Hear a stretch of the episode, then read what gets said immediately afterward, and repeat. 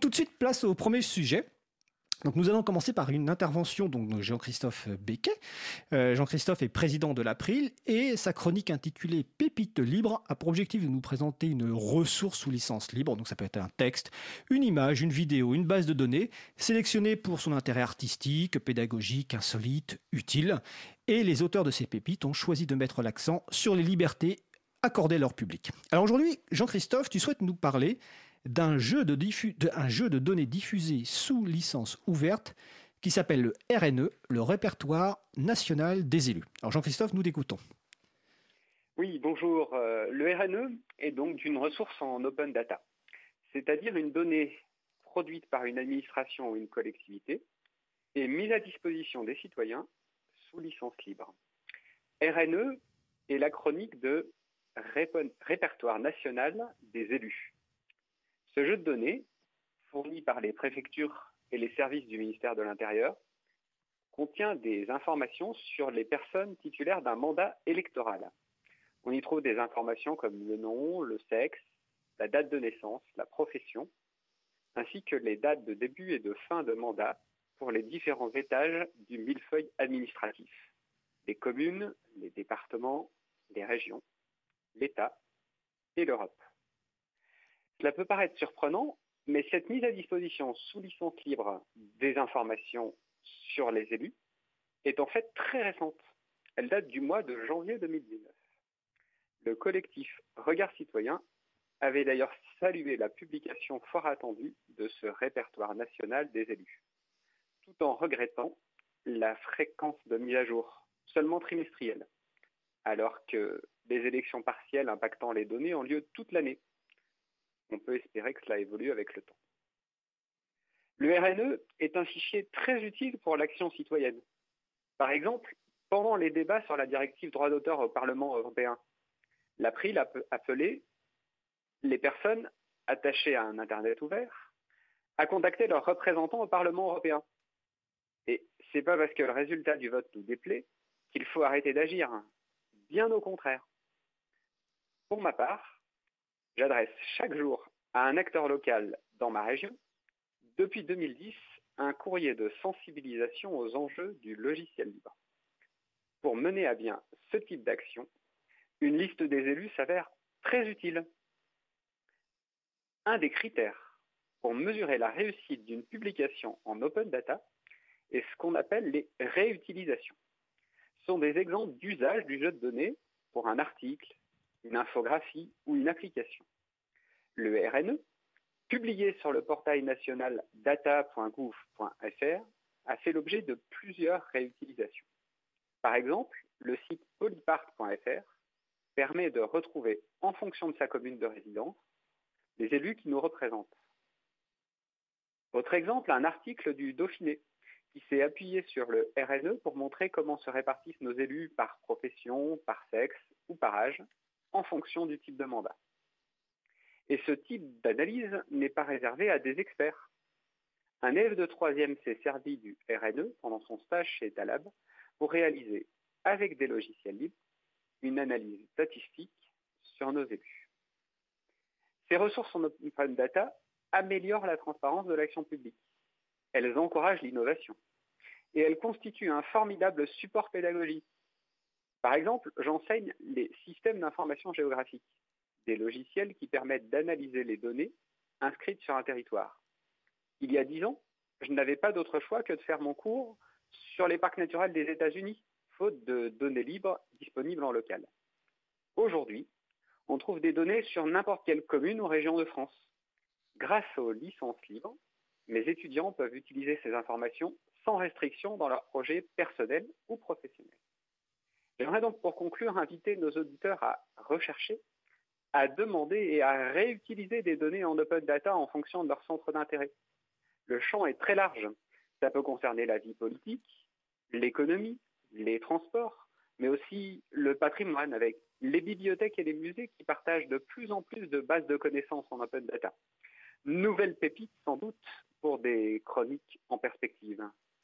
Oui, ça, ouvre le champ à de, nouvelles euh, chroniques pépites libres. Donc, c'est comme tu le dis, c'est très récent, c'est janvier 2019. Donc, je suppose que c'est le ministère de l'Intérieur qui a publié ce, répertoire national des élus?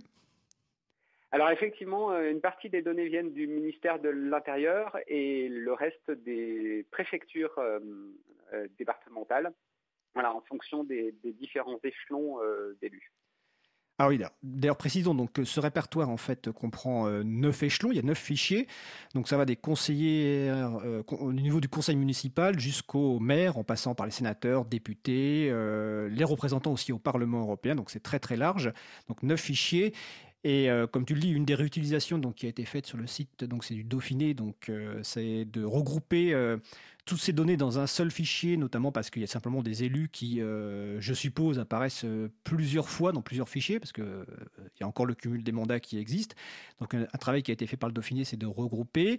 les informations qui sont dans ce fichier, c'est quoi? C'est nom, prénom, date de naissance, profession, ou est-ce qu'il y a d'autres types de, données concernant les élus?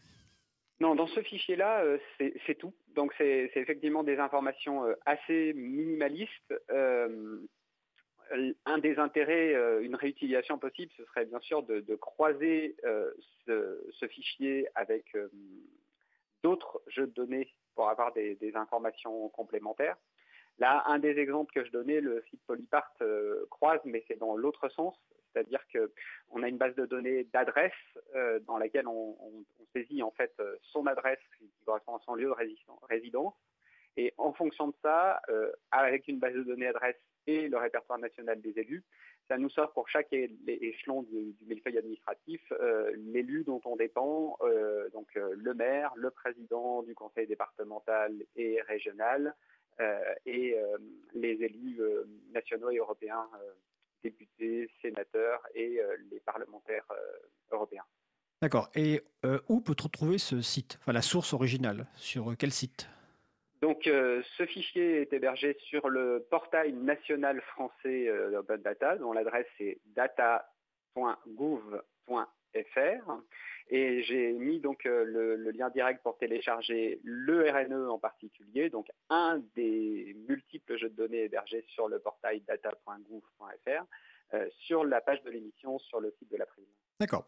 Donc on précise que c'est quand tu parles d'open data, donc ce sont des données ouvertes. On a consacré une émission sur le sujet de mémoire en octobre 2018 et évidemment on, reconsacrera des émissions. Donc elles sont, ces données sont diffusées sous une licence ouverte hein, qui permet la réutilisation. Euh, euh, y compris pour des usages euh, commerciaux, donc c'est très important. Tu as cité tout à l'heure cet élève de troisième qui, a fait un stage chez Etalab. Alors il faut préciser peut-être ce qu'est Etalab. Est-ce que tu peux nous préciser ce qu'est Etalab? Donc, euh, Etalab est un service de l'État euh, qui s'occupe de la politique nationale euh, open data, c'est-à-dire qui vise à encourager les administrations en particulier et à accompagner également les collectivités dans la publication de jeux de données publics sous licence libre. et donc effectivement, ce jeune donc élève de troisième a fait un stage d'une semaine chez Etalab pendant lequel, euh, en fait, on lui a demandé de travailler sur le répertoire national des élus euh, pour y extraire des statistiques. Et euh, le service Etalab est très gros consommateur de logiciels libres. Et donc, le travail qui a été fait par cet élève de troisième a été également réalisé avec des logiciels libres. Alors, on va peut-être indiquer pour Etalab qu'on espère que ça va se poursuivre parce que les, annonces récentes, les événements récents, et notamment les mouvements chez Etalab, notamment avec le départ d'un contributeur majeur d'Etalab, et les propos tenus par le nouveau directeur, euh, le nouveau DINSI, qui est un direction informatique numérique, j'ai un trou de mémoire sur ce que signifie DINSIC, mais en gros, la nouvelle personne en charge de la stratégie euh, informatique de l'État, euh, ses propos dans une récente interview laissaient penser quelques inquiétudes par rapport à la partie logiciel libre données publiques, mais bon, on verra sur les faits, et puis on verra aussi l'impulsion que donnera le nouveau ministre chargé du numérique, donc Cédric O, qui remplace Mounir Majoubi. Euh, tout à l'heure, tu parlais de, donc, de Regard Citoyen. Regard Citoyen a mis en place donc, une copie, ou en tout cas une, sauvegarde journalière des données, de manière à être sûr qu'elles bah, resteront disponibles régulièrement. Donc c'est sur le site de, Regard Citoyen. Je crois que c'est mis à jour tous les jours, si je me souviens bien. Oui, tout à fait. Il y a un double intérêt. Euh, le premier intérêt, c'est euh, effectivement une, préservation de l'accès à la donnée en cas de défaillance ou de changement de politique euh, au niveau de Etalab qui gère donc le site datagouv.fr. gouv.fr. Et euh, un autre intérêt, c'est de pouvoir faire des comparaisons sur l'historique de ce fichier. Et donc, j'évoquais tout à l'heure effectivement le point de progrès sur la fréquence de mise à jour. Aujourd'hui, Etalab annonce que ce fichier doit être mis à jour de manière trimestrielle. Comme il a été publié pour sa première version début janvier, on n'a pas encore eu de mise à jour sur ce fichier. Euh, moi, ce qui m'intéresserait énormément, par exemple, dans mon département, euh, c'est de savoir euh, quelles sont les communes qui ont changé de maire depuis le début de l'année pour avoir les noms des nouveaux élus et pouvoir leur adresser un courrier de sensibilisation au logiciel libre. Et donc, voilà, en attendant que ce fichier passe avec une mise à jour qu'on pourrait espérer hebdomadaire, voire quotidienne, hein, on peut effectivement utiliser ce, service de, mis en place par Regard Citoyen qui, dès qu'une seconde version du fichier sera, sera parue, permettra de voir les différences, les évolutions entre les versions successives. Tout à fait. Donc, euh, grâce à l'aide d'une des invitées ici présentes, euh, j'ai la signification exacte de DINSIG. Donc, c'est Direction interministérielle du numérique et du système d'information et de communication de l'État. Euh, j'en profite peut-être qu'un jour tu nous parleras un petit peu donc de cette initiative que tu mènes depuis 2010 d'envoyer un courrier chaque jour à, un élu de ta région, parce que si je calcule bien, ça doit faire pas loin de 25 000 courriers, ou alors peut-être que je ou 2500, non plutôt 2500, peut-être pas 25 000. Euh, en tout cas, c'est vraiment euh, très important et donc euh, je pense que tu nous feras un petit retour. J'en profite pour signaler aussi, comme on parle de, données ouvertes, que donc tu interviendras normalement le 30 avril dans une émission consacrée à OpenStreetMap, hein, qui est voilà, c'est donc le 30 avril, sans doute avec Christian Quest, Quest d'OpenStreetMap et sans doute une, une troisième personne. Est-ce que tu souhaites ajouter quelque chose, Jean-Christophe, sur cette pépite libre?